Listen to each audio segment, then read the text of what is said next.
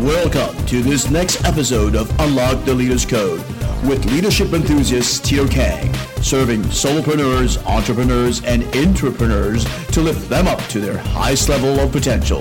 Without further ado, here's your leadership coach, Tito Kang. Aloha, friends. This is Tito Kang coming to you here from MetSpace on the new live daily leadership tips.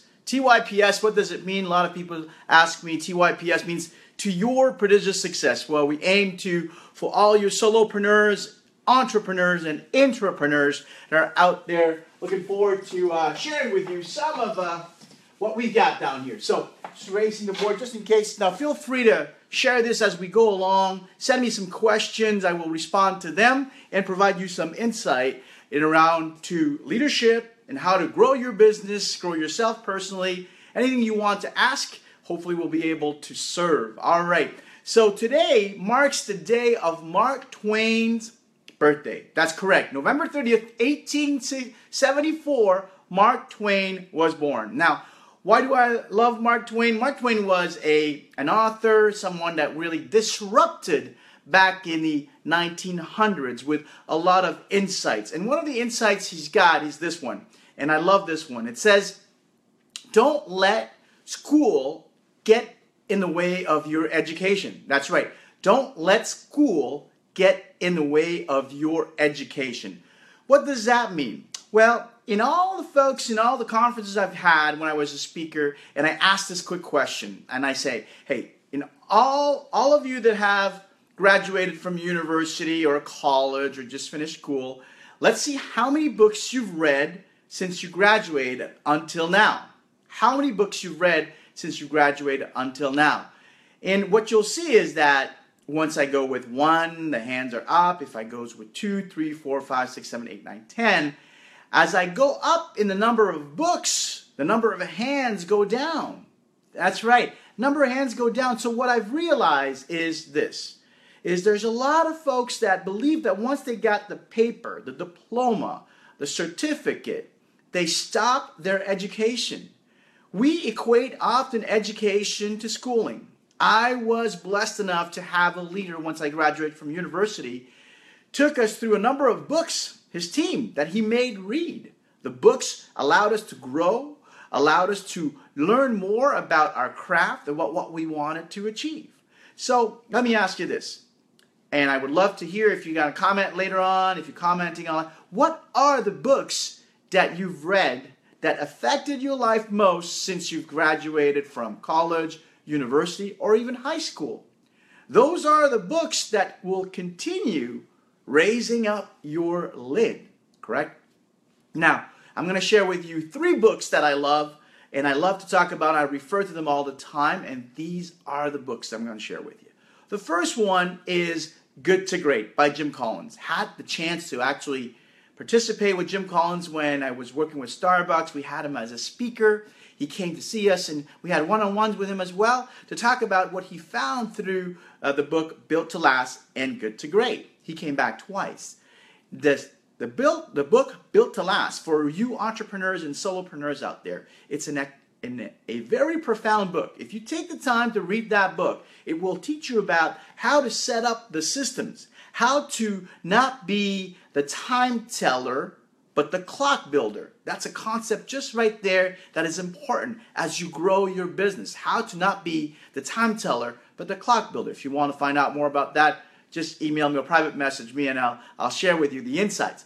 The second book that I truly, truly enjoy is The Five Levels of Leadership by none other than my mentor, John C. Maxwell.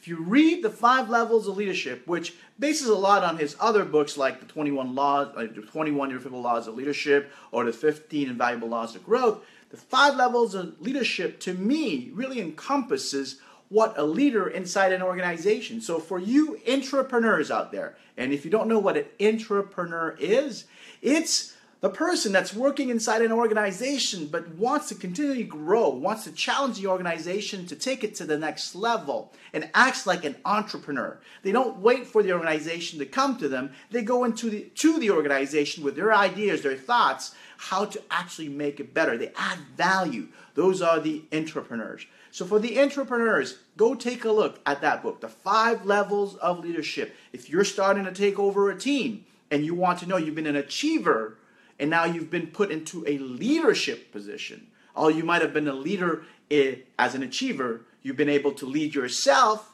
How do you lead others? How do you get those competencies? What should you look out for? The Five Levels of Leadership is actually an excellent book for that. The third book, the book that I guess makes a rebel out of us or thinks it through, challenges our common way of thinking, is Atlas Shrugged by Ayn Rand. That's right, Atlas Shrugged. It's a big behemoth of a book, but the concepts that are discussed in there, the ideas that Anne passes out for us to reflect upon is quite interesting. The various moments of leadership that each of the protagonists and antagonists goes through is quite a lesson as well. So those are only three books that I have on my list. Uh, certainly in my top 10 list of books to share with you to reflect the fact that, you know, you should not have people, school, get in the way of your education. In fact, this morning I was listening to a little video by Bruno Mars. If you know Bruno Mars, well known artist, right? He's won some Grammy Awards. Beautiful. Last album was actually very cool.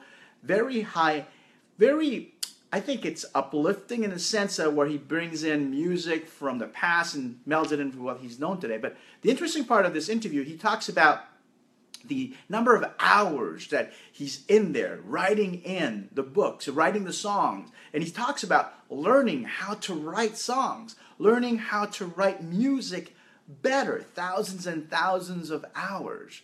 And then the interviewer that was interviewing him said this. He said, So are you there? Are you are you at that level? He says, Not even close. Not even close. So there you go. Hope this was helpful. If it was, please like, share, and comment.